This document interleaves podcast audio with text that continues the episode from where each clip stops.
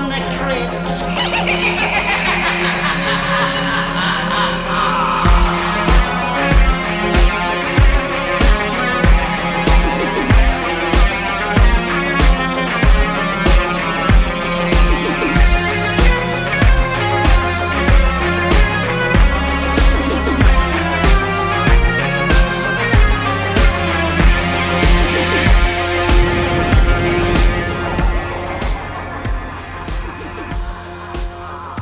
Hello, boys and ghouls. Welcome to episode 127 of Dads from the Crypt. My name is Jason. I'm joined by Jody.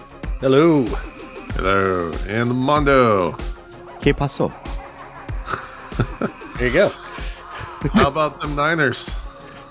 Yeah, man, I'm pretty, I'm pretty stoked. Well, by the time people listen to this, it might, I I, might not be that stoked. You might not be Um, stoked anymore. But uh, yeah, man, it's cool. Like I, I said before, that I'm not a giant sports fan, as in I refuse to let sports affect my mood and affect my.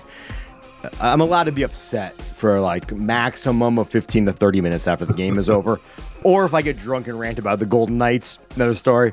Uh, but uh, I, I made a conscious effort this year to not watch much football, um, not watch my own team play at least, because it, I, I found out it was giving me bad anxiety to the point where I didn't want to do anything else. I'm like, eh, nah, I got to get over that. Sometimes I think it's more fun when your team sucks. And when you win, it's like, oh, hey, it's a surprise. But when you have expectations, and then you get all these fair weather fans that just are like the worst. It's worse when you because now, of course, the Niners now they're fourth NFC Championship game in five years. We're a bandwagon team now. But as I say, if you if you weren't around for the two and fourteen seasons, you can go fuck right off. Unless you're like Right. seven, then uh, then come on. but, For all our seven um, year old listeners. All our seven. Yeah. If the uh, if, you're seven listening to this, why? And we're what? Like, send us an email. We will get help. we will get, Get help. but if, if, if we do lose next week to the Lions, I'm okay with it. Uh, I, I think the cool thing on the NFC side of the of the, of the, the equation is you have two really awesome stories. You have uh, Brock Purdy, Mister Irrelevant, Mhm. potentially taking his team to the Super Bowl and potentially winning, and you also have the Lions, which have never seen a Super Bowl. So how can you be mad if the, like if the Lions beat the beat, me- beat my team? How can I be upset? I'm not going to be upset. I'll root for them. If they beat us, I'm going to root for them in the Super Bowl, bar none. I'm for sure not going to root for either the Ravens or the Chiefs at this point. So, The Ravens kind of I have no idea what's going on, so that's my confusion. the, the Ravens kind of soured me when you know, you know, one of their players punched his wife in the face and knocked her unconscious in an elevator, and they just went ahead and just brought her back. I brought him back. Like you can just come play again. It's fine. Like you didn't Yeah. bet in the game. You, you all you did was knock a knock your your your companion unconscious. Like oh, it's not fucking. God, I hate the NFL sometimes. um, most of the time, actually. And uh, I just don't like Patrick Mahomes. I'm not gonna lie, I just don't like him. I'm kind of, Uh, I'm just tired of them. I'm just tired of them being there every year. And also, I, I know everyone's tired talking about it, but I just don't want the uh, Taylor Swift hype for the I, don't care all about Super that Bowl. because that's not her fault. She can't control not, that, I'm not, right? No, I'm not. That's not her thing. I'm saying the media Mm. will just not Yeah, show up be a about media it because there's always that extra week between, you know, for the Super Bowl. So it's just it'll just be more annoying. Man, I'll be honest. So I saw Kelce score a touchdown today, and he looked up there and he made the heart hand with the sign with his hands, I'm like, yeah, which I I'm, hate, by the way. I I hate care. I'm, sign with not, their I'm happy with that. But I was like, I thought that was kind of cute. That's kind of Yeah. cool. Yeah, Um, I, I don't care about that. I just care about the the constant app between game talk and stuff that people So- just people need to have something to talk about. So yeah, I can't remember. I was in a hotel room somewhere, and I still remember what I ate because I had a, a buffalo steak that night. It was delicious, but I can't remember where I was because I'm always somewhere. And uh, I still remember I was watching that Netflix show, Quarterbacks. Mm. the one they did uh, where they highlight him, uh, Patrick Mahomes, Marcus Mariota, and I think it was Kirk Cousins. And Kirk Cousins is a super big religious person, but he comes off as like a genuinely nice human being. right. And then you have uh, uh, Marcus Mariota, who got a lot of flack because he decided to have season-ending ACL surgery after he got removed from being a starter. Also because um, he's a Vegas native, by the way. He wanted to spend time with his brand new baby and his wife. Like Right. I'm like, yeah, that guy's my hero, but they try to make him the heel. Then you have Patrick Mahomes, who I, I dude, after watch, I don't know what they were trying to do with that show, but after watching that show, I'm like, I don't like this man now. He comes off like such a douchebag on that show. Yeah, he's cocky, but he but at least he can he can back it up. He can. That's true, but some of the you can be humble though and still be amazing. Like you don't have I to know. be I know. and and there's nothing wrong with being confident, being a little bit cocky, but yeah. every single time something doesn't go his way and he like, looks at the refs, I'm like, come on, dude, just you make it. and he sounds like Kermit the Frog, like fucking. I love Kermit the Frog, but there's only one goddamn Kermit, and it's not you, Patrick Mahomes. He, It ain't I easy love being the, the meme that said like it always looks like his head is too big and too small for his helmet at the same time. Same time. Well, I think he started wearing some new style Yeah. of helmet to help with concussions, which I'm not going to knock anyone for you no, know no, I'm not wanting to talk. Well, yeah, for wanting to not Since- CTE. Yeah, it's Yeah. All right. Well, tonight we are doing our second episode of Black Mirror. Oh, sorry. Two quick announcements. Uh, one, by the time this comes out, we'll have just dropped our Joe Lynch interview. An excellent time. Uh, we talk Suitable Flesh. He gives us some very cool trivia about the making of that movie. Um, and then he also talks about two of his favorite uh, Tales from the Crypt episodes and kind of how Tales from the Crypt has influenced his work.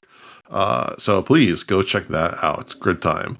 Uh, other announcement is that uh, the week after this comes out, I'll be at CreepyCon with Al Katz. So come say hi. We, Al actually has a table, so I'll be around there and just kind of roaming in general. and where's CreepyCon at, Jason? It's in Ontario, California, not Canada. the other Ontario. Okay, but tonight again, like I said, we were talking the second uh, Black Mirror episode, season one, episode two, uh, 15 million merits, which came out on December 11th, 2011. Jody, Hold on a us second. synopsis. Before we Oh, get into this, Oh, I have started looking at the list of guests that will be at CreepyCon, uh huh. and I will now be one degree separated from Neve Campbell because Jason will have been in the convention with Neve Campbell. That yeah, works. I think I've, I've, I've like walked by her desk before, her like table thing. So Did you, yeah, did you say anything? Did you say hi? no, I mean no, there's like a huge line, but like you can still like, yeah, That's fun. Yeah, it's cool. no, it's cool. it's cool. Somehow less. That's less cool than meeting someone who looks like Neve Campbell. All right, Jody, I know you're waiting. Tell us what happens. All right. So before I get into this, let me just say I I hate that I missed last week because I it it snowed in Tennessee like a year's worth of snow in one night. Like they it's literally like we get like 8 inches of snow and we got 8 inches of snow last Sunday. And so I've been at home all week long. I, I had left the house for an hour and a half on Wednesday and then it snowed again the next day. And then I left the house for like an hour today. I, I'm like a bear coming out of a cage. I have no idea what's coming, or out of a cave. I have no idea what's going on. I have, I have spent this entire week in limbo, not knowing what day of the week it is, and so I missed last week, and now I get to, to get to join in here. And uh, Yeah. If you have any like quick thoughts, maybe at the when we're done with talking about this one about the first episode, uh, you can go ahead and okay, uh, that's fine. I don't I don't want to get too much into a different episode while we're on this one. That's it's Yeah. fine. I just want to say I, I do like Black Mirror a lot. Like as a series, uh, I'm excited to get into it. Uh, prior to watching Black Mirror, I was a big fan of Charlie Brooker.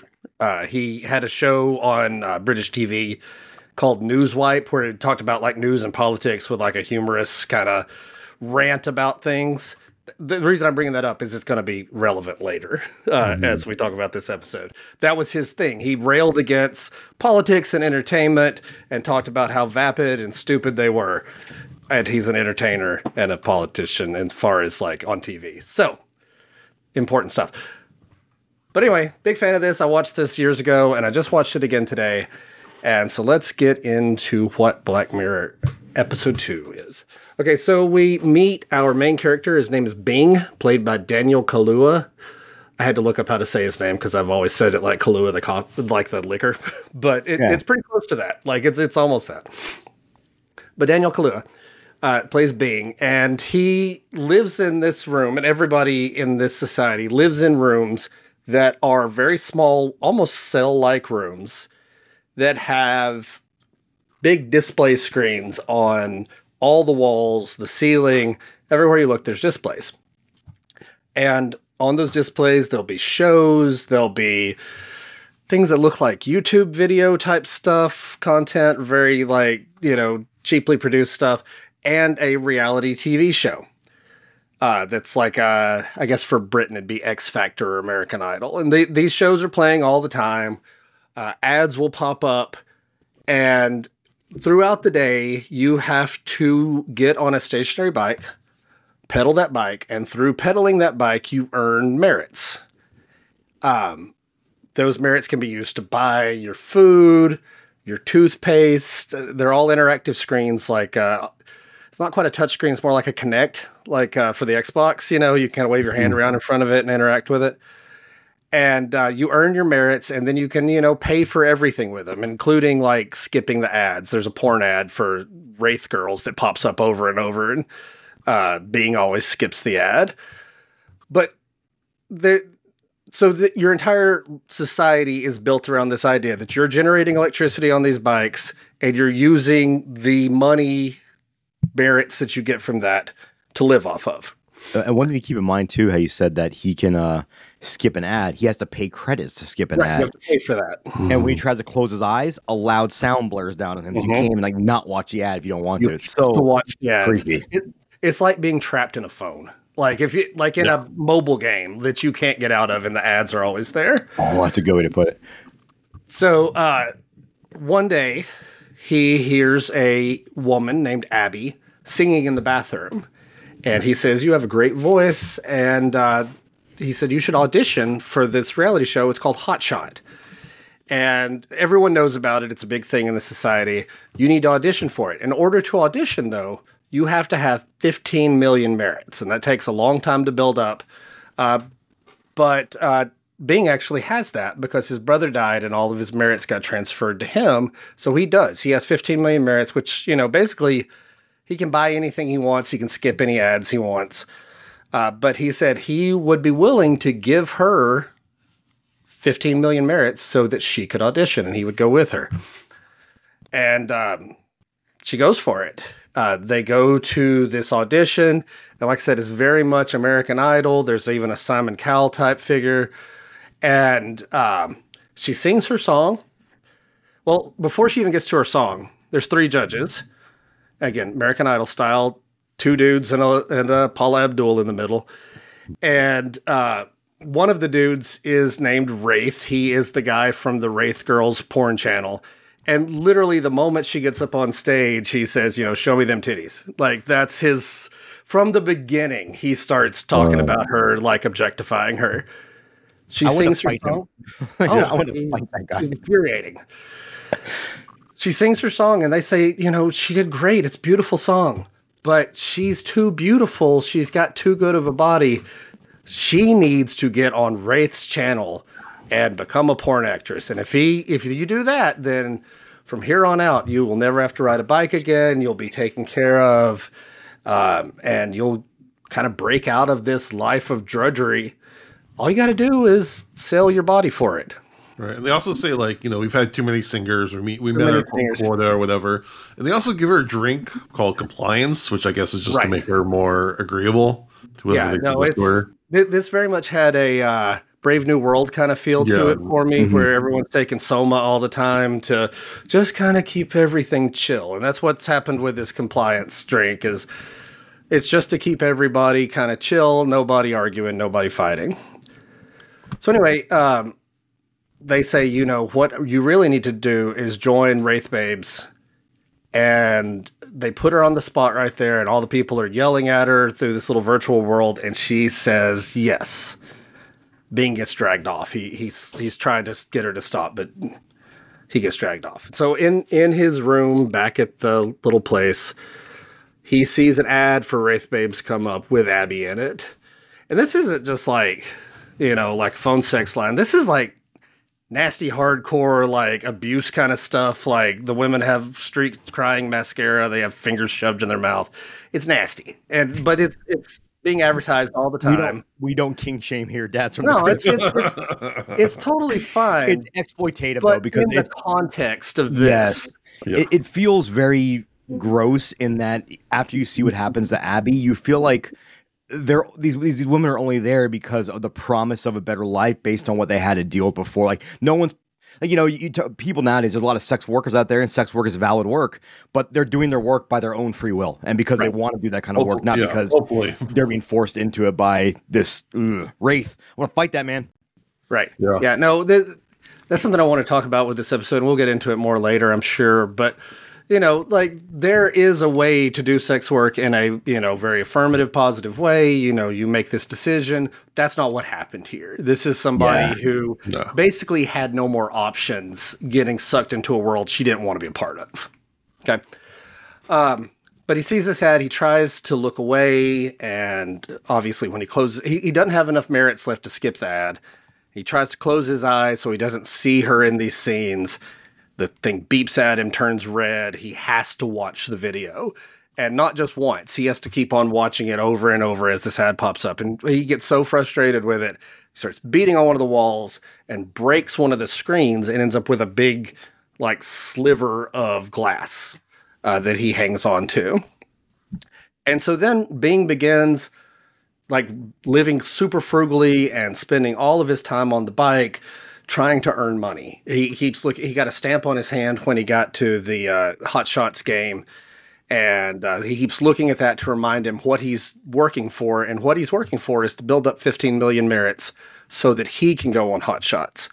And we see him kind of practicing a little dance routine and he uh, he goes on he earns his merits uh, through scrimping and saving and eating scraps left over from other people.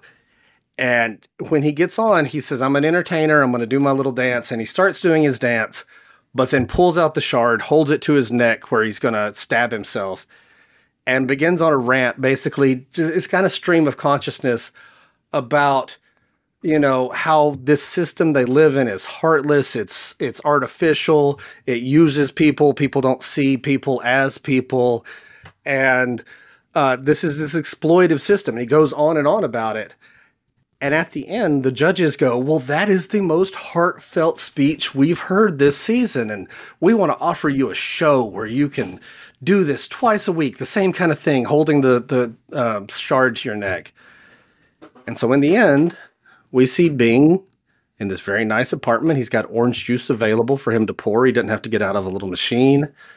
He's got a great view, maybe, of trees. Maybe it's screens. I don't even know.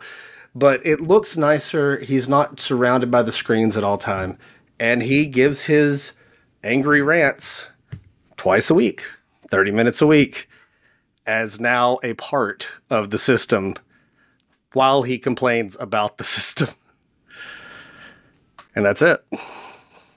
All right, Mondo starts off. All right, so this there's a lot going on in this episode, and there's a lot to be. It's there's a lot of stuff on here, and uh, by the way, Jody, the more you talked about it, the more I am. I, I, I said before the episode that I didn't love this, but I kind of did, and Mhm. I, I think what. I I think it frustrated me. It, it made me angry in ways, but that's good. When when it can, it, it didn't make me angry like it's terrible film, you know, writing or anything like that. It made me angry because of it, it's got a real parallel to our world today, and the, the, the sad piece is you have these got these people that um Abby being a great example of it, who would do anything to get to step away from the mundane existence of just being on a exercise bike all day and earning credits. And uh, i feel a lot of times especially i don't know about you guys but the older i get routine can be a, a motherfucker for lack of a better term.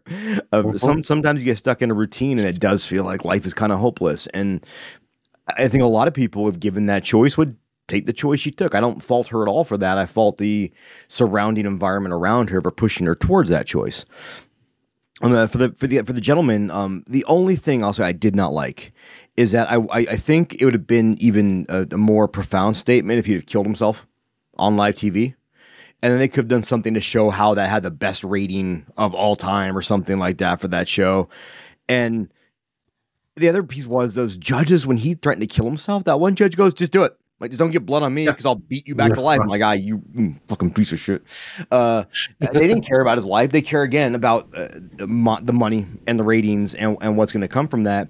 And it also shows more how you know it's uh, one one of the one of the things that God, I'm not going to get too political here, but one of the things that politicians try to do is they try to make us all think we're divided when the reality of it is the dividing line isn't between you know races or color the dividing line is between classes and it, it's really this elite trying to keep everybody else fighting so no one can ever rise up and ever become better and this is kind of what it's reminding me of is we is people just as commodities because when you think about it when you're given a social security number and you pay taxes you're a commodity Uh, you're earning money and you're taking a percentage of that and giving it to the to the government who's, who's funneling it wherever. And I think this episode is a very very um grim kind of look at that. And also the the bombardment of media, I think, is is another big piece of this because you know there's a lot of people out there that um I think uh, who is it um I think Michael Cera d- refuses to buy a smartphone. He uses the flip phone, flip phone because his mentality is he goes, I, he feels like they're getting we're getting bombarded by so much information, and the goal is to keep us docile and keep us entertained with the latest. Granted, as a guy who just ranted about football for 15 minutes, I'm part of the problem. I'm not going to say I'm not, but it's true that we're given all these distractions, like podcasts, all these, uh, all this media to to kind of sometimes close us off from from seeing the real world that's around us and out there. And I, mean, I, thought that him breaking the TV screen and using that as his what was Mhm. going to be a suicide implement was kind of a really cool, very symbolic of of breaking that glass ceiling or breaking that Yeah. mold and, and stepping outside of it.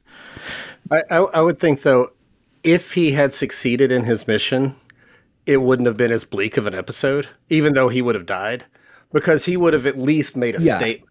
Right. I think what this Very true. episode is trying to say is even even your rebellion against the system can be used by the system for the system's benefit. Yeah, Like That's a good point. even- like it, it's it's bleak. Like as we get into the Black Mirror episodes, like there's going to be a lot of bleakness in there of like the the system is so rigged that even railing against the system can be used by the system. You know, like the the nonconformist shopping at the mall and wearing clothes to be like "fuck you, everybody," but there you bought them at the mall, and all of your friends wear the same clothes and buy the same brands, and the bands that are like anti-establishment, they still sell merch that you wear. and like, I it- to, and all yeah. the clothes are being made by the same, really the same company. All the clothing stores are right, made by the right. same company. Not a- I'm sure like Hot Topic is probably Yeah. owned by like same place as Gap or Well, Banana, uh, Banana Republic.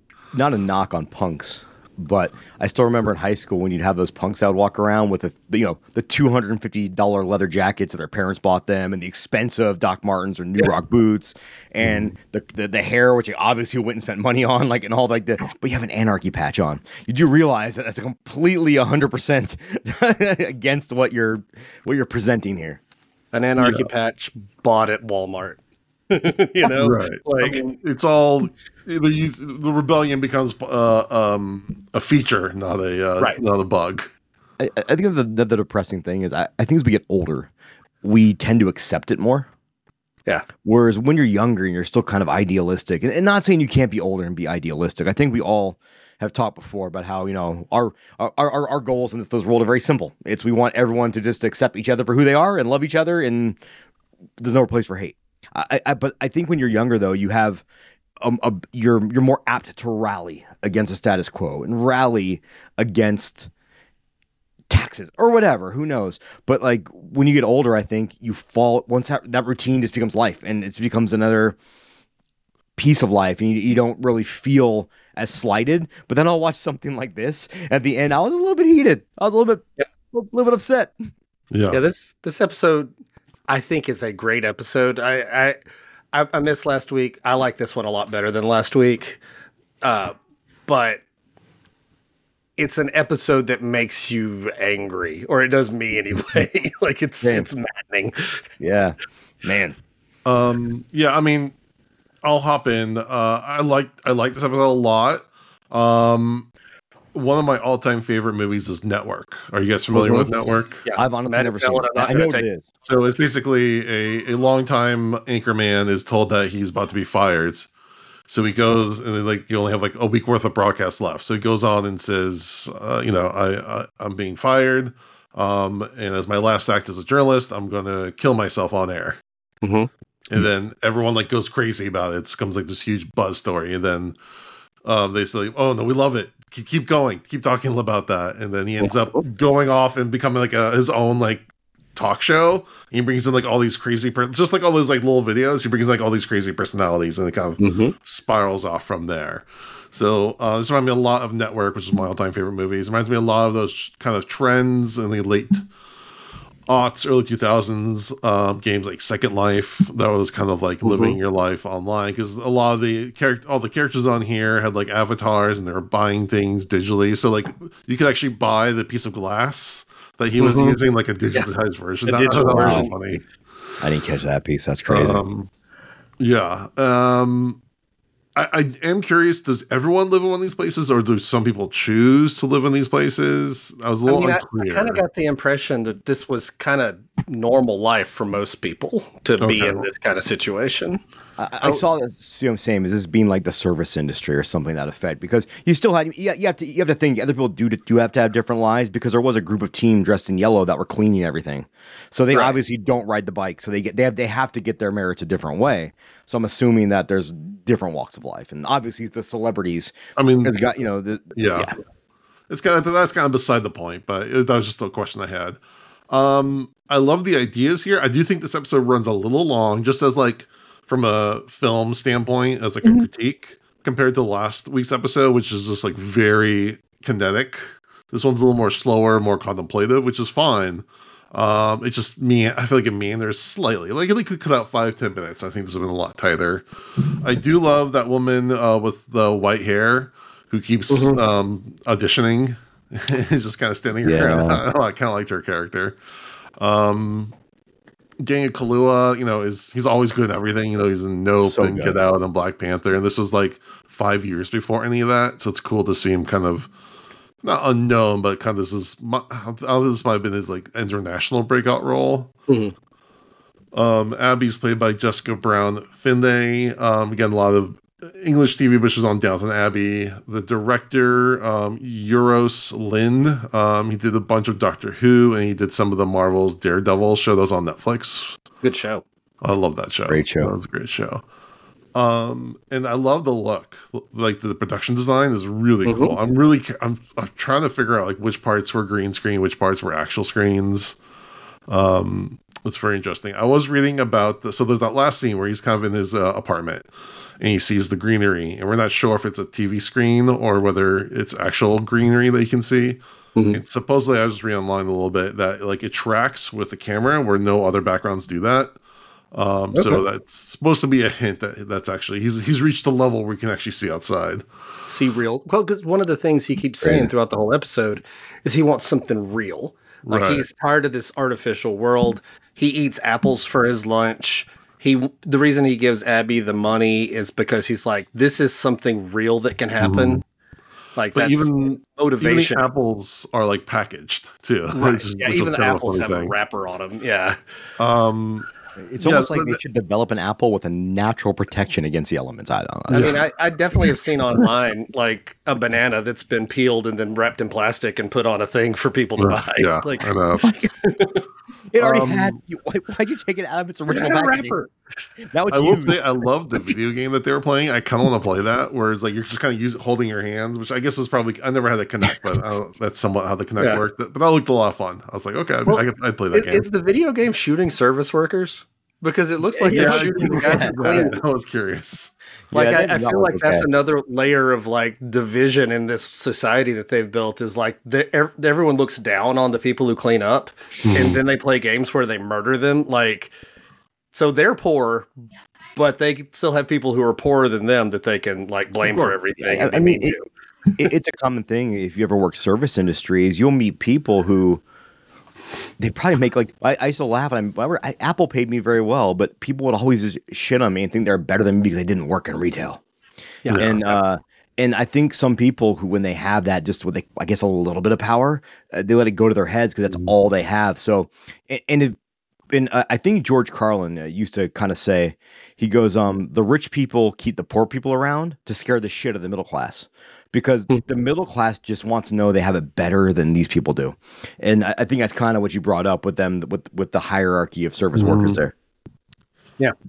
Uh, yeah, because there's that one guy who's just kind of a jackass. Um, that's also on the bikes. Oh, Yeah, He's Super like throwing the Brad trash on the floor. Oh. Um, yeah, overall, again, a lot of cool ideas. I did love his dance Mm-hmm. that he did Yeah, to try to get too. on. That was real fun. Um, again, you didn't really need that. That's why. That's why. Like, the, I like how they put little bits of levity in the show in this episode to like make you kind of giggle through like the cringe. Because yeah, Yeah, there's no reason for the dance. He could have just pulled out the glass and done what he did immediately. Yeah, I think that's something that Black Mirror does well. You know, Mhm. Charlie Brooker is a comedian. Like that's his his trade before Black Mirror, and so there there are moments like that that kind of soften some of the blow a little bit, but not enough that you know you don't feel bad after it's over. Yeah, it doesn't. Yeah, it doesn't take you out of it. It's organic Right. to it, it. It's organic to the to the universe, but it's still like it doesn't need to be there per se, but it fits. Right. It's still funny. Like you know, and then he gives at the very end, he's giving his rant. He's holding the piece of glass, and at the very end, he like just drops the whole persona. It's like, and see you next week. And then he puts Yeah. like the piece Yeah. of glass in this like lined um container. Like it's yeah, just no, like this this this definitely feels like you know a story about how the same system that you hope can free you from this life of drudgery can exploit you in ways that you didn't even know were possible. Well- uh, you know, Abby wanted freedom; she got exploitation, and even being like he got the penthouse, but he's just being exploited too. Like his his passionate words don't mean anything because they're It's- just being used for entertainment purposes. it's And he's become saying- another product. Yeah, and, and he's saying he's being he's been exploited, but he's just reached a level now where he doesn't have to bike anymore, so he's okay with being exploited because it means he doesn't Right. have to do the daily grind. Yeah. and it's it's God, it's very very telling in better modern society. Um, Yeah. The other aspect is the kind of America's Got Talent show or whatever. Um, Mhm. have you, do, do you ever do you know anyone that's ever auditioned for that here in the states? Mm-mm. I So don't. I, I know someone that did, and they're actually a fantastic singer. And they just got told, no, you're you're good. So you have, they go through a panel of judges first, Right. who then decides who gets to go on TV and go to the three judges. So there are people who are bad, obviously, that make it to the celebrity judges. Mhm. How fucked up is it that these panel of judges are telling them they're awesome, they're awesome, they're awesome, building them up just so they can get shit on on national TV? Oh, yeah. And I'm sure that some people don't care, right? They just they know, they get it. They're like, I'm just going through the motions. I want to be on TV. I'm gonna make an ass of myself. That's totally cool. If that's like your thing, totally cool. But I wonder how many people go home legitimately heartbroken over what they're told by Paula Abdul or whoever. And I'm not knocking her. His first name came to my head. I forgot the I forgot the the the, the dirtbag Simon name. Randy. Yeah, Simon and Randy. Um, but I wonder how many people get heartbroken because of that. And I, I think those shows have done harm when it comes to the, the youth of America. Whereas I think people think the way you have to make it, uh, or the way to make it in your trade, whether you're a comedian or a singer, is to go on this show and become big. When the reality of it is, is the way you should really. You can just go start a shitty band in the garage with your friends and just play and get better. Go do open mic Yeah. nights until you get better and Yeah. I, I think I think they're being people are being sold this this false hope and being told this is the only way you can. I mean, and, and that's whatever. But the scary part is when you start telling people and trying to train people that this is the only way you can escape these restraints is by becoming big on the show. Whereas no, there's many ways you can do it. It's just different. But I, I- Right, I I think mean- this episode speaks to something that you know most of us can relate to. Like I, you know, who hasn't had the thought of one day you win the lottery or you make it big and like everything changes in one day. You know, you have this big moment, and I, I think all of us can look and go, yeah, that that's something. I've dreamed about before in the past. I know I definitely have. mean- like I remember as a little kid, like filling out the um, publishers clearinghouse things that my grandma would get. I'd fill them out. I'd send them back in. Like I, I wanted Ed McMahon to show up. You know. It- it's kind of. I mean, I live in Las Vegas, right? Where that's what our whole economy is based on. Is people thinking they're going to come here and leave millionaires, and the reality of it is, is these casinos are so damn big because we take in record profits from people that lose money, and right. that's a whole nother exploitation thing I don't want to get into because most of my money comes thanks to casinos. But that's a whole other story. Uh, Jody, you, you have the floor. Oh, um, just in general about the Just, episode. to now. give you a general I've thought. been jumping- Wait, what? What am I supposed to be talking about here?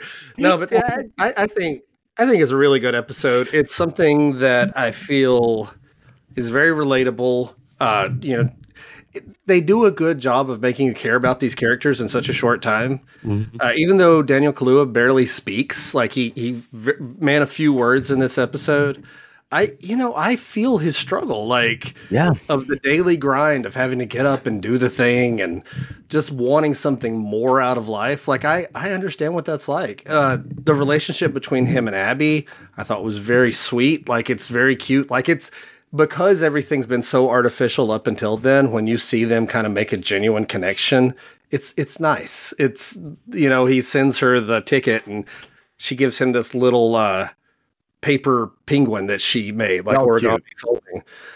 And in the end, I noticed in his like penthouse there was a penguin statue in there.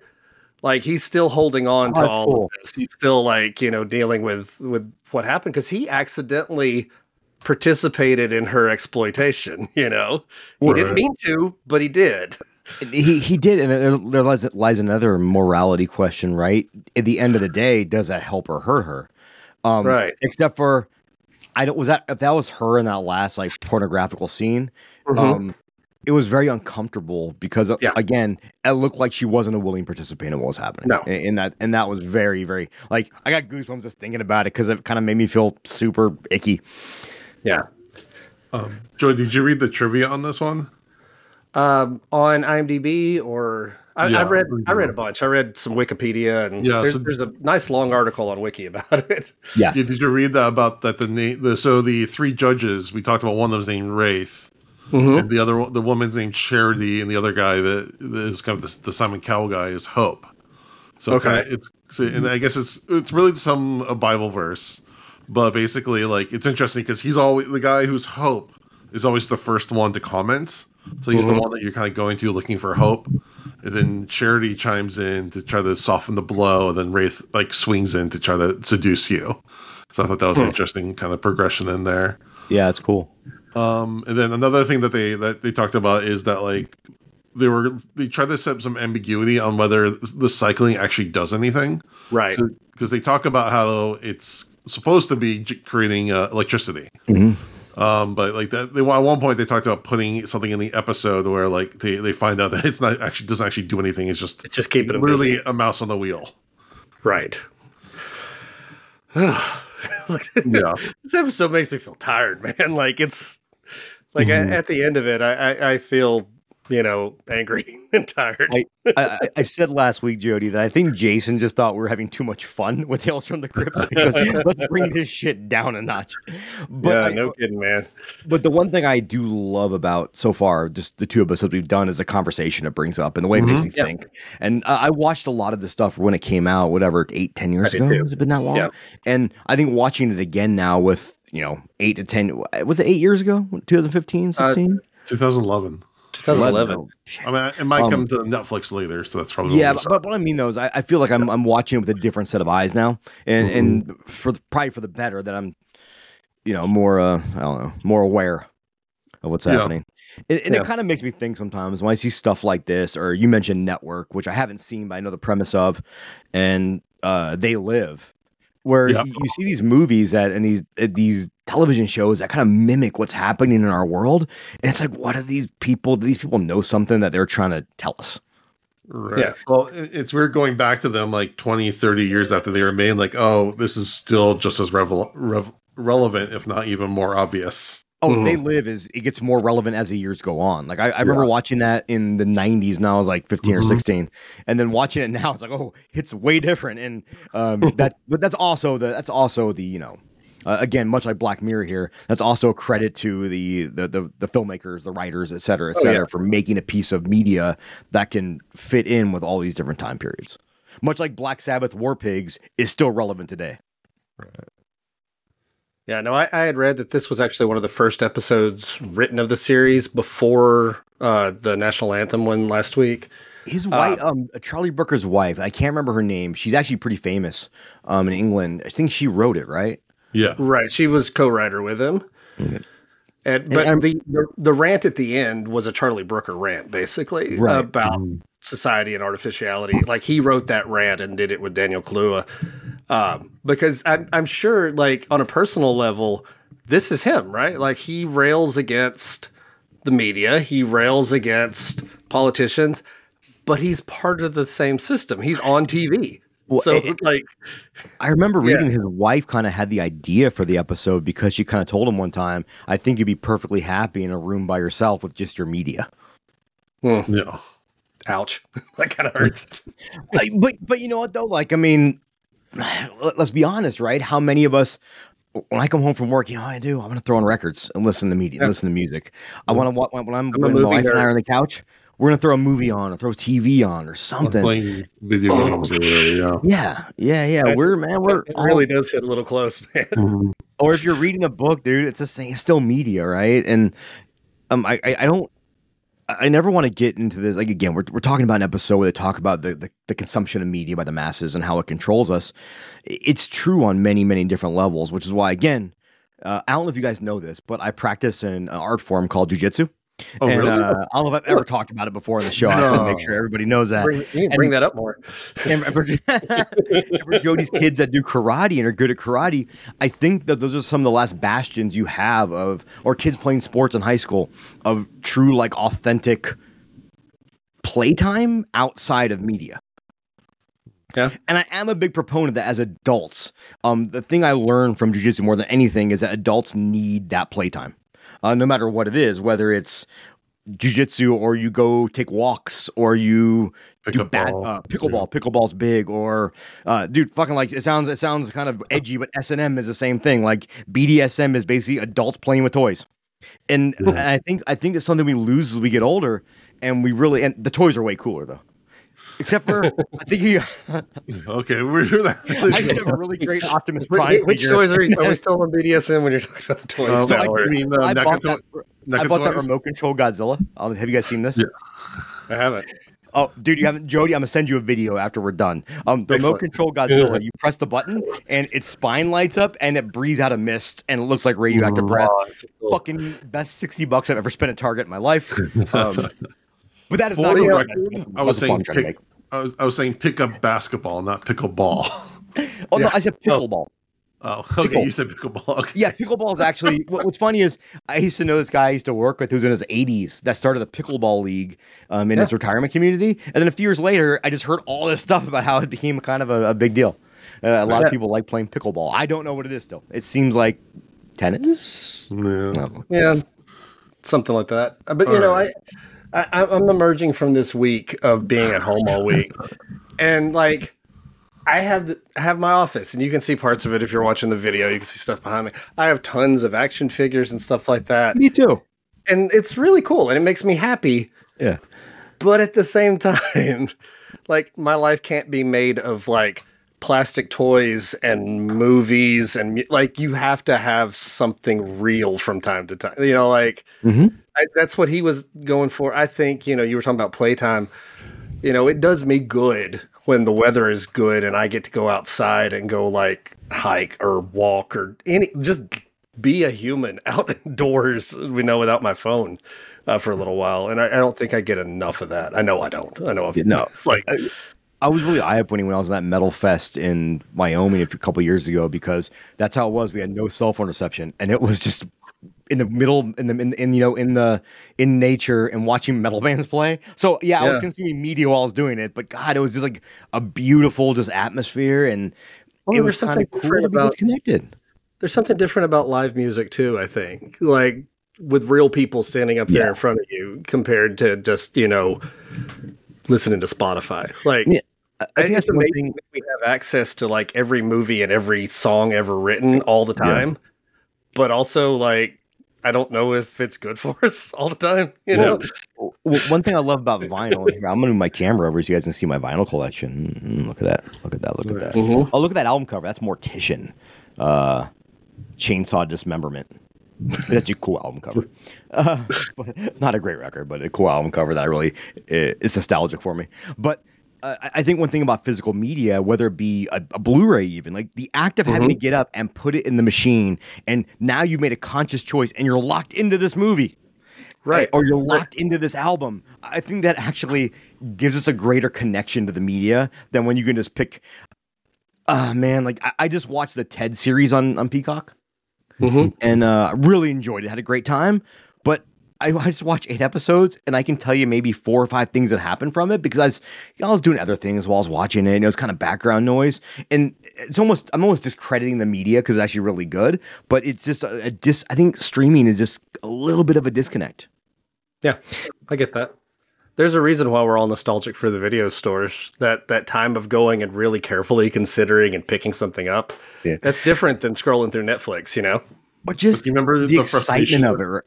Right? Mhm. I was thinking, but do you remember the frustration of having to rewind the video and wait for No, that? never bothered me. That's just part of it. I, never It'd bothered me. it's crazy when like, like, my I'm- family I'm- wouldn't rewind. I'm, I'm very much of two minds about all this. I love that we have this kind of access. It's um, incredible, Mhm. but Mhm. also I miss when things were a little less, you know, digital. And I don't think it's any worse. Um, when people say it's worse, that's I think that's really a um a, a luddite say it. I get luddite. Did I say if I pronounce that right or luddite thing to say? Um, it's just different. Yeah, it's different. It's different, and and and again, you know, I also I'd love to get the pers- This would have been a good episode actually to have some of our younger um like maybe my daughter on or Mm, something like that because I I don't know if they have that same connection to the media they consume via streaming. Whereas I, I think for us, maybe it is a little bit of nostalgia because remember we remember how it used to be and the, the connection we had to when you bought an album and physically had to put your hands on it and open that CD case with the annoying fucking stickers on it and, and put it in your stereo. All right. Well, let's wrap up our review. Uh, like I said, we're still doing our out of five uh, stars. Jody, what do you give this episode? Uh, for me, this is a five star. All right, Mondo. Man, I was gonna go less, but the more we talk about it, and the more I have to love anything that can bring the, forth this conversation as much passion, uh, I'm gonna give it a five. That's two for two fives, in my opinion. And uh, realistically, if I could go back a week, I'd probably give last week's a four and a half because I do think this is a better episode. Hmm. I'm going 4.5, just You would. slightly, like for the just for the reasons I said. Does James even like Black Mirror? Here we go again. As if four and a half is a bad rating, right? Like, I know. Um, no, it just it didn't move as much as the one before that. Um, and that, and that that's just a personal taste, just a slight nitpick. Yeah, I, I, I, I'm with you, and, and I think that realistically, sometimes like having these discussions, this discussion definitely took it because my original brain said four and a half, and the more we talked about, it, I'm like, nah, this is a five. But um, I, I am with you, Jason. I do think it's a little bit long in the tooth, and they could have cut a little bit out and maybe got it down to maybe maybe 55 minutes or so. yeah, just a slight. Yeah. I, I, I think in the end, the reason I end up with a five for this one is, you know, I watched it 10 years ago, 12 years ago, Mhm. whatever. But I'm still, even even though I've already seen it and I rewatched it, I'm probably going to be thinking about this all next week. Like, this is going Right. to be playing in my head all week long for this one hour of media that I watch. So that that's worth something to me. Definitely. All right, Mondo, give us your song of the day. Alrighty. So, um, after watching this episode, as I burp into the microphone, I apologize to anyone out there that's offended by burping, but eh, what are you gonna do? Uh, we're all old fuckers. Uh, there's a band who came out in the early 90s by the name of Dying Fetus. Kind of the joke was if we name our band Dying Fetus, it's obviously for shock value as part of it. Um, but they they relate they released their first. Um, they did some demos. Uh, Infatuation with Malevolence was their demo from '94, and then they released um, uh, Purification Through Violence, which recently got a vinyl release. And I was kind of interested on it because when the CD was out, they had some questionable intros of some of the songs that when I was 17, I'm like, haha, this is cool. But at 40, I'm like, mm, not so much. And they took those intros out, which people got mad about. But I'm like, dude, it's 2024. It's okay for a band to rethink. Maybe we shouldn't have put that in there. um, then they released the Grotesque Impalement EP, which is amazing. Everyone should listen to Grotesque Impalement. They released Killing on Adrenaline, uh, which had the famous song of "Kill Your Mother and Rape Your Dog," which is about eh, the whole again the whole the, whole- the whole song is about um the music industry. I mean, if you listen to the lyrics, it, it makes sense. And he, he- they might, might be one of those things like, oh, why do we name it that? But it makes sense when you listen to the song. But then they, in, in 2000, they released a groundbreaking album called Destroy the Opposition. And I'll tell you guys, seek it, just Google it, look at the album cover because it'll kind of make sense. And they became, they got really political and, for all the right reasons. I mean, um, uh, the frontman John Gallagher has always been a, staple in the band, uh, lead guitarist, and uh, the he does all the Cookie Monster gurgly vocals, like, that kind of stuff. And uh, Jason Netherton, who eventually started Misery Index, because I, I think John Gall- Gallagher is notoriously hard to work with, uh, but he started he he was an original member and started Misery Index, and he actually used to run a website called demockery.org, which um think of it as like I don't want to call it Drudge Report, but the, the the GUI was very similar to Drudge Report, as in it was just a list of all this stuff, and he would really seek out like this is the shitty things that America is doing. This is the shitty things other countries are doing. Um, but Destroy the Opposition became a, a very political record with a really really profound message in a lot of the songs. And when I, when I watching this episode, the first song that popped in my mind right away uh, was a song off that record called "Pissing in the Mainstream," Mm. Which kind of means what it says, but the very last verse of this lyrically fits in with this episode so well. And, and, and I'm going to recite the lyrics here. It says, The bottom line is money on the Western power scene, where celebrities and porn can let the population dream. They're pathetic humans living in an advertising glut who devour with the passion what the mainstream vomits up. And I thought that was like perfectly like poignant for this Yeah. episode. And Yeah. um, if you if you look back on it, granted the album came out 24 years ago. All the people in the band are almost like 50 now. It's a little bit sophomore, and I don't hold that against bands that did that stuff in their young days. Uh, but uh, there's a lot of really really great stuff on this album. Um, the one knock on it, and this is not really a knock, but it kind of spawned deathcore, which I fucking hate. I hate that genre because it's all a bunch of bands trying to do it like this, but can't do it as well as, as Dying Fetus ever did. Um, so uh, I, I would I would tell everyone check out the entire album, Dying Fetus, Destroy the Opposition. One of my favorite albums of all time. I still remember ordering this in high school and getting it, and just being dropping my jaw at how great the drummer Kevin Talley was. And if you look at Kevin Talley's credits, he's played in like 40 different bands. Uh, just uh, unreal, unreal drummer. Um, but uh, yeah, destroy song of the week, Dying Fetus, Destroy the Opposition. The song is pissing in the mainstream. That reminds me of when I bought um, my first Nirvana album, and my parents were looking at it. I know. what a dra- and there's nothing wrong with Nirvana, dude. What a, what a Well, no, well, because there, there was a song on the album called "Rape Me," Uh-huh. oh yeah, and they were like, uh, "We don't know about that." I saw a meme that day that says, "Oh hey, you're a Nirvana fan." Tell me three things about chakras and enlightenment, then. yeah, so that's great. There was Um, also uh, a, a great TikTok video this guy did where he goes, uh, This is how not to deal with another human being. And the guy's got an ACDC shirt on. And the guy was, was Hey, man, nice ACDC shirt. Name three songs. He goes, How you should deal with the situation. He goes, Hey, man, nice ACDC shirt. They fucking suck. Not a knock on ACDC. Actually, ACDC, if you ever listen to a full record, their deep cuts are better than their radio hits. Just saying. Not my cup of tea, really, but they are. They do have some really, really good songs. I did see. I haven't watched the video yet, but um, Foo Fighters were doing a uh, concert recently, and they had Jack Black come up, and they did a cover of ACDC's uh, "Balls." Oh, I've got balls. I, Jack Jack Black singing that sounds exactly right. Well, yeah. We've got the biggest balls. Of the, uh, there's Yeah. a band. you- well, that was playing on the radio. yeah, Weird song to play on the radio. we, I've talked about it before. How everyone, older people, act like their their their era of music was innocent. Dude, if you ever No. want to see like pedophilia in action, just fucking listen to Ted Nugent's lyrics. Yeah, yeah. Like that dude is mm, not okay. Just gonna say like. All right. It's, he came out as being not okay, and then you look back at his lyrics, like, oh yeah, it was No. all right there. Always- yeah. It's always like this. Yeah. All right, Jody, give us some horror news.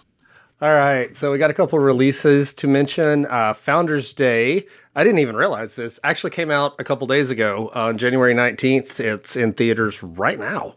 So go check out Founders Day. I am all for this slasher revival we've got going. Me too. And speaking of, uh, Thanksgiving just came out on digital and will be coming to Blu ray and DVD on January 30th. So if you need more Thanksgiving in your life, and I certainly do, I've rewatched it since it's come on digital and I love it. Yeah, It's, it holds- it's great. It holds up. There's- I- I Holds up. a watched it reason the second it's my time. number one. I What? might have enjoyed it more my second watch. Yeah, yeah. Be- because knowing knowing the ending and being able to like pick out little pieces, I thought was really really fun. Right. Yeah, no, it there's the reason that it was my favorite movie of the year last year, and on the rewatch, I'm like, yeah, yeah, I, I, I still stand by my my uh, decision there.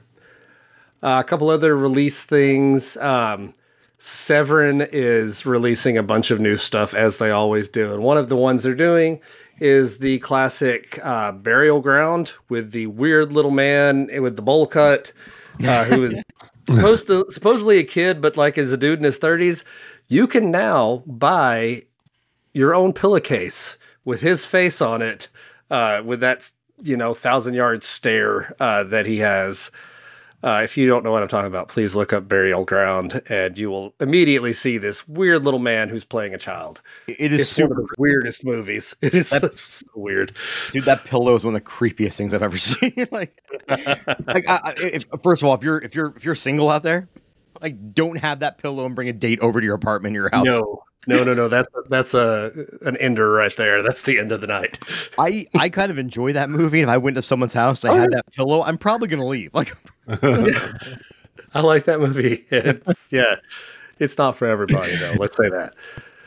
A couple other things. Uh, let's talk video games. Uh, David F. Sandberg, the guy who did, uh, I think he did Lights Out. He's been doing the Shazam movies too. Uh, done, done several horror things, but he is directing a movie adaptation of Until Dawn, uh, the video game that came out a couple years ago on uh, PS3. Uh, first of all, uh, a, a couple years ago, like eight to ten years, like ten years ago, I yeah, think. I know it's a long time. Until Dawn, Until Dawn's a fun game. It's it's, It's it's a great game. It's basically a choose your own adventure slasher movie that you get to try to get through without all your people dying. A lot of fun. I'm excited for a movie adaptation of it because it basically is a movie to begin with. So It's a fun story too. Like I thought that was a it's fun. I loved that game enough to spend seventy dollars on to pre-order the sequel and have yet to play it because I don't have time. The quarry. yes, Yeah, Yeah, I, I played through the quarry and ended up liking it quite a bit Cool. too. So it, it's it's every time I I'm, I'm trying to play Alan Wake two right now, and that alone is going to take me the next two to three years to beat. so so we'll see what happens.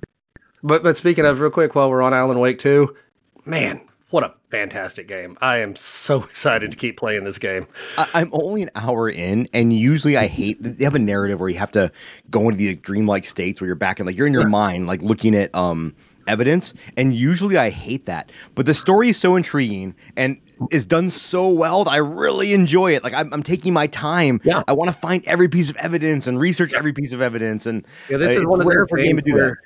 This is one of those games where I look in every corner of everything. Like I take my time because I want to find everything. They've done a really cool thing of like making you figure out the story so that you actually get the whole story as you go through. So it's really cool. Um, another game coming out that it's not not horror, but uh, Indiana Jones and the Great Circle will be coming later this year, uh, made by Machine Games, who made all the Wolfenstein games. Mhm. It looks Super good. pumped for that. Yeah. I want to see Indiana Jones as a video game. Sounds freaking awesome. So what do you think? Do you think it'll win best indie game of the year? Yeah, yeah, yeah. Yeah, yeah, yeah. And uh, one more that I wanted to mention a trailer just released for a movie uh, by Nick Frost, or Nick Frost is in it, uh, called Crazy House, and it's spelled with a K. It's like a uh, 90s sitcom family, and there's Russian workers who want to, uh, they're wanted criminals, and but it's all like set in this like sitcom world looks like a lot of fun. Nick Frost is part of. He's the other guy uh, in all the Cornetto trilogy. The uh, um, Shaun of the Dead, Hot Fuzz, Shaun of the Dead, and thank you, World, World's End. Yeah, Yeah. He, he's he's the the dark haired guy, but like him a lot. And this looks like a fun premise. Definitely worth check out that trailer. He's he's Great fun in pretty much everything he's in. Yeah, another British actor. So Yeah. you're just getting more Britishness. All right. Nothing Thank you, with Jody. Okay. As we announced last week, we're doing a new segment called the Out of Touch Dad, where we um, try to figure out what words that the young people are using. Um, I forgot about have- this. I forgot all about this. Do you have a I'm word, putting, I'm putting this week's word in the chat. Um, if you have words that you want us to, you want to see if we know what it means, uh, please, uh, you can uh, DM us on uh, Instagram or Twitter or uh, send an email to dads from the crypt at gmail.com. Um, this week's word, uh, Mondo Jody, can you uh, look this up for me? Uh, I'm not sure if I know how to say this right. Mondo, you're laughing already. Do you know this I don't know word? how to say it. Read the word. Chuggy? Chuggy? Chugi, C H G U G Y. Our uh, patron Ashton said that these are phrases my college students have said, um, and that they've had to explain to me. So, Hold on for a second. Like I thought we are doing like high school, middle school kids. I feel even way older now than college kids. talk. Yeah. But I don't Whoa. understand college student slang. All right. you know, it's, so- it's a fine line between. oh God. All right, so I'm uncomfortable. um, I don't know. This sounds like a kind of a nasty word in a way. Like it sounds like Yeah. you, ga- It does you sound gave dirty. someone a chuggy. I don't know. So if, if you gave someone a chuggy, Jason, what would you do to them? I have no idea, but I don't. I don't think it's something they'd like. I mean, we don't king shame here on Dads from the Crypt. In general, though, I mean, someone might be into a chugging, but I, I first read it as chuggy, and I was thinking, is that like this new fangled thing where kids butt chug things? Like you've heard of that? Like you Oh, heard of that? Hop- Yeah, if you humping or whatever. yeah, if you take it, well, if you take vodka and like just enema into your asshole, it's supposed to get you Ugh. drunker quicker, but it'll probably kill you too. Uh, don't don't do that. ass. Just don't do that. That's don't do advice. enema or don't uh, do an enema with vodka because I mean, some people have to do the, the former. Well, yeah, with, with vodka. Don't- Jody, do you have any uh, clues on what this word means? I, man, I don't know. One of my kids is playing Pokemon. It sounds like a nasty Pokemon, like that you don't want to catch, There's one. I think it's, like a Pokemon with an STD. there is a Pokemon. I think it's a Pokemon called a Chungus. Sure. yeah, whatever. You can pick up. You can say any like combination Oh, of no. sounds, and there's probably a Pokemon with it by now. Sure. Sure. All All right, right. Jason, do you know what this means? What does it mean? Can you help us? No, I'm, I- I'm asking. Oh, that's one you guys to Google it. I Oh, have okay. um I have pulled it up onto uh Urban Dictionary, and the problem is there's like eight different definitions. Should I just take the most recent one? Yeah, or like the most popular. This is um excellent. Okay. Yeah, I can't read here. that one because it doesn't make any sense. Um, I'm gonna read the top one, which says the opposite of trendy. S- Mhm. Maybe stylish in middle school and high school, but no longer in style. Used when someone still follows these out of date trends. This may include, but not be limited to, fashion, habits on social media, usage of slang, etc. Uh, to use that in a sentence, it would be my friend told me to change out of my favorite pair of Miss Me jeans because they were chuggy. Miss me, That Jean? was actually written 2018. If you want to feel even older, so that's six years ago. and the uh, this the person that submitted it, their their handle is Chug Life, which that makes me happy. so, I so definitely think my kids would call me Chugi. I was going to say, so Chugi describes being in your 40s, right? Yeah. At Um, least as far as how the teenagers look at you. I I have to read this second uh, uh, this second definition. It says another way to describe aesthetics, people, or experiences that are basic. It was coined by a now 23 year old white woman in 2013 while a student at Beverly Hills High School, on whom the irony is apparently lost. According to the New York Times, Chewy, pronounced chew, num, num, G, can be used broadly to describe someone who is out of date or trying too hard. right. So, yeah, Okay, hold on. so- Example, did you read the article in New York Times about Chugi? It was pretty Chugi. Nice. Person number Okay. two, yeah, they keep trying to make Chugi happen. Person number one, don't That's worry, so it's Chugi. not going to happen. That's so Chugi. Okay, so weirdly enough, though, in the games Pokemon Scarlet and Violet, a professor asks you what it means and you have to answer old and outdated. So Wow. apparently the Pokemon connection was already there the whole Like, well, my son's playing Scarlet right now, so this is like some Okay, well you you can help him when he gets to the Chugi question if he's like, I don't know what this means. Man, Old he was trying to find like a bottle cap or something in the game, and I googled how to find it, and he couldn't find it. It turns out he needed to like beat like another gym. And he had like a full on meltdown. I mean, that's that's typical autistic child behavior, but I mean, yeah, we should get your oldest. We should get your oldest son on here, and we'll throw him slang from when we were young and see if he can get it. Fucking All old right. people. Throw throw him some Chugi slang, you might say. Speaking Yeah. of dumb parts in video games, uh, but my buddy just beat Simon's Quest for Castlevania 2 Oh, for the first time. Wow. And I remember as a kid, I had to buy a strategy guide to beat that game because nowhere in the game does it tell you you have to hold a crystal in your hand or Dracula's heart in your hand and kneel for two and a half fucking minutes to get some passageway to open up. How did we ever win video games before we could look it up? Um, Dude, I, man.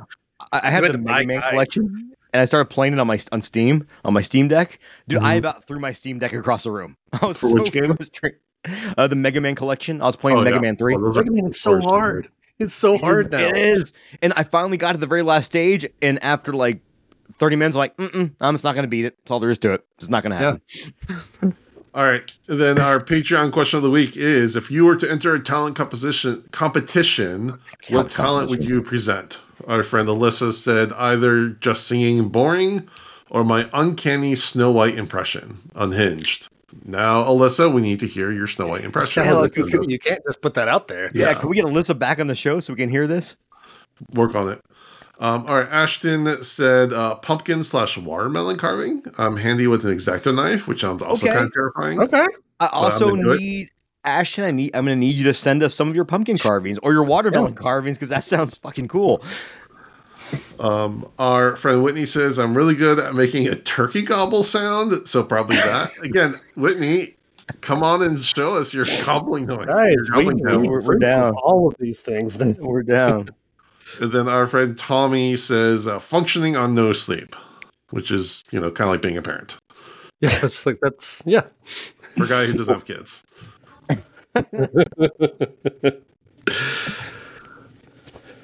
Uh, what would you guys go on a talent composition for? I feel I like was I'm not really great at anything. I'm just good at like I'm okay at some stuff. So I don't know. It'd be a tough one. What about like Yeah, something really mundane like raking leaves? Like I would say, like I'm go- I do good uh, powerpoints. That would be my thing. Jason, Jason would get up there and open up his laptop. All right, let me show you this Excel sheet. These formulas are gonna blow your mind. My pivot table rocks. Yeah, yeah. Oh I can man, crack my knuckles by doing this. Can you hear that? I can. yeah, nice. That's, That's very- good, by the way. That's that that is early onset arthritis. that- that's got to sound good. Our our listeners who right now are like listening to this with headphones, hearing that like crackle in their head. That's awesome. Right, I'm gonna put some reverb behind it when I edit it to make it. there we go. Dual remix. I mean, I, it's a tough one.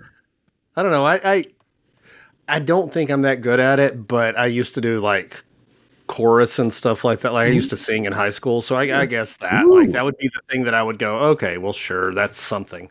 I can also rap a whole lot of '90s songs that I still know the all the words to. I have no flow, but I do know the words. Go see, no, see, I see Jason's face, and we're doing that thing where we were saying like you have to actually demonstrate it now. No, I don't. No. You know what this sounds like? You know what this sounds like? This sounds like when we all have a meetup or get to a meetup, we're doing some karaoke, Mhm. and I'm- I'm Jody and I, Jody and I are gonna tag team Dr. Dre and Ice Cube's Natural Born Killers.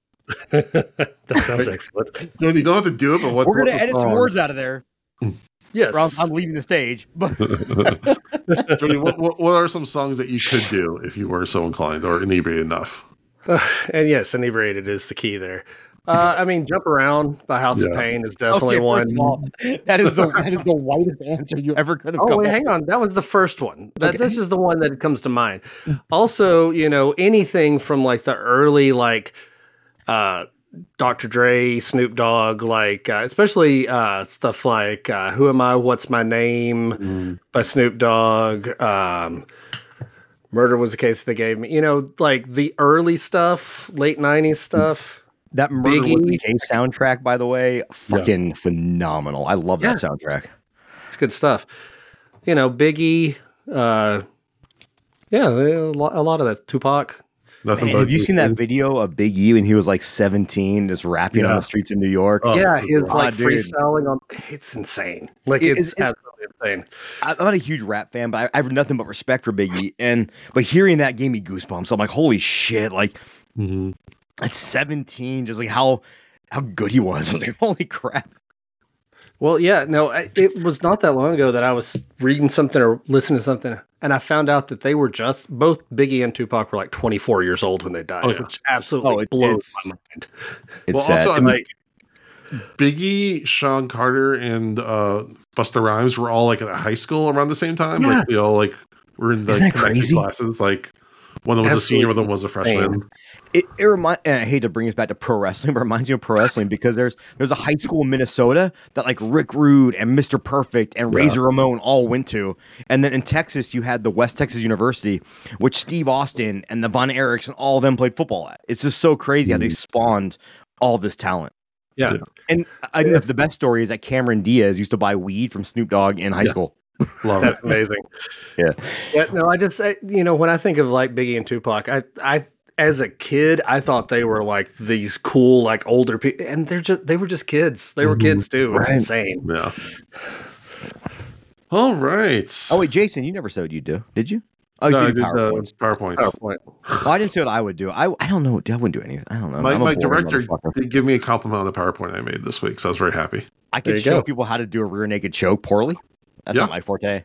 I have a really good head and arm choke, though. I could show that off. And I can play guitar poorly too. If you just like to see my right hand move as fast as possible and my left hand do not much, which is also the name of my sex tape with Marilyn. Is that what Kelsey said? I, I- I was like a third person listening to myself say this, like stop, stop, stop. Which is also what she says.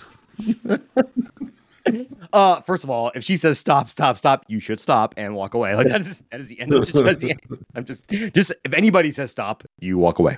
Just saying. We're also on Dads in the Crypt. We're big fans of consent. There you go. that- That's our dad advice for the week. Consent. I- I have some dad advice. we doing some dad advice still? yeah, do it real quick.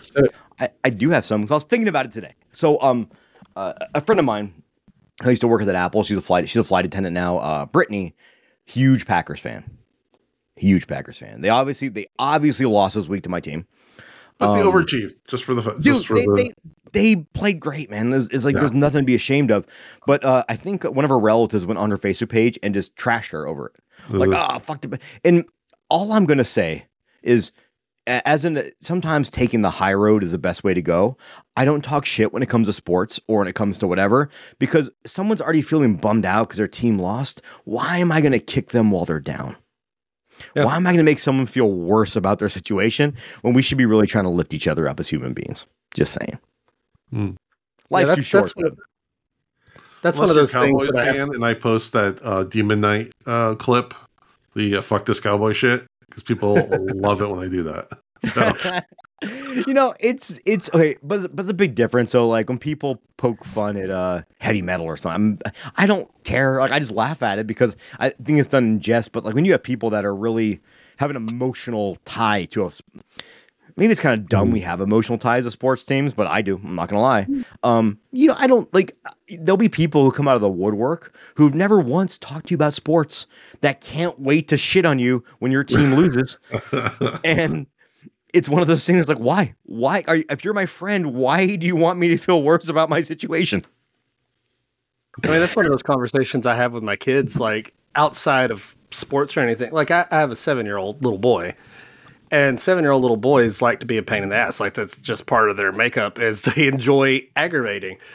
And I talk to them all the time, though, and just like, Bud, you know, like, you're doing things to make people mad, and people are getting upset, and people are frustrated is that making things better around here or worse? Like when you're making everyone around you mad, like you're making your own situation bad. Like don't be mean. Don't don't make people upset for no good reason. Don't be a jerk. that's a good way to put it and that's why like, i don't like going to I, I still remember when the 49ers lost to the Ravens back in 2013 in the Super Bowl. Uh, my buddy John, who's a diehard Niners fan, goes, Hey, we're all going to this Niners bar. Let's go to this Niners bar together. And I was just like, Nah, I'm going to go watch it at my favorite brewery because if we lose, I'm not going to be surrounded by a bunch of pissed off people. Yeah. I'm going to be surrounded by a lot of people that don't care. And that's kind of the best thing to do, really, is it's it, that people feed off. Like, I don't want to feed off negativity because it just makes you negative and makes you angry. Like, Right. uh, have some positivity in your life. If uh, my friend Christine, who's a diehard Packers fan, texts me after the game and she's like, "Man, good game." I was like, "Yeah, it was a good game, man. Your guys played awesome." I said, "Man, I would not have been upset to lose to you guys." And we had a cool conversation about it, which is what it really should be. It's, and at the end of the day, it's just fucking sports. At the end of the day. Uh, the, the Niners are, if the Niners win the Super Bowl. I'm not going to get a paycheck in the mail. Although, if anyone from the Niners are figure out a listening, way to, to make that work, though. Hey, if anyone in the Niners are listening and want to send me like a T-shirt, that'd be kind of cool. All right. Well, that wraps up another episode. Next week, we'll be looking back into the Black Mirror with season one, episode three, the entire history of you. It's a good one. We appreciate everyone for listening. We would really appreciate it if you give us a rating and review on iTunes, a rating on Spotify. Check out our YouTube for videos of these podcasts. And with that, we thank you for listening to Dads from the Crypt. Follow Dads from the Crypt on Facebook, Twitter, and Instagram, or I will follow you to the grave. no, seriously, you really should watch.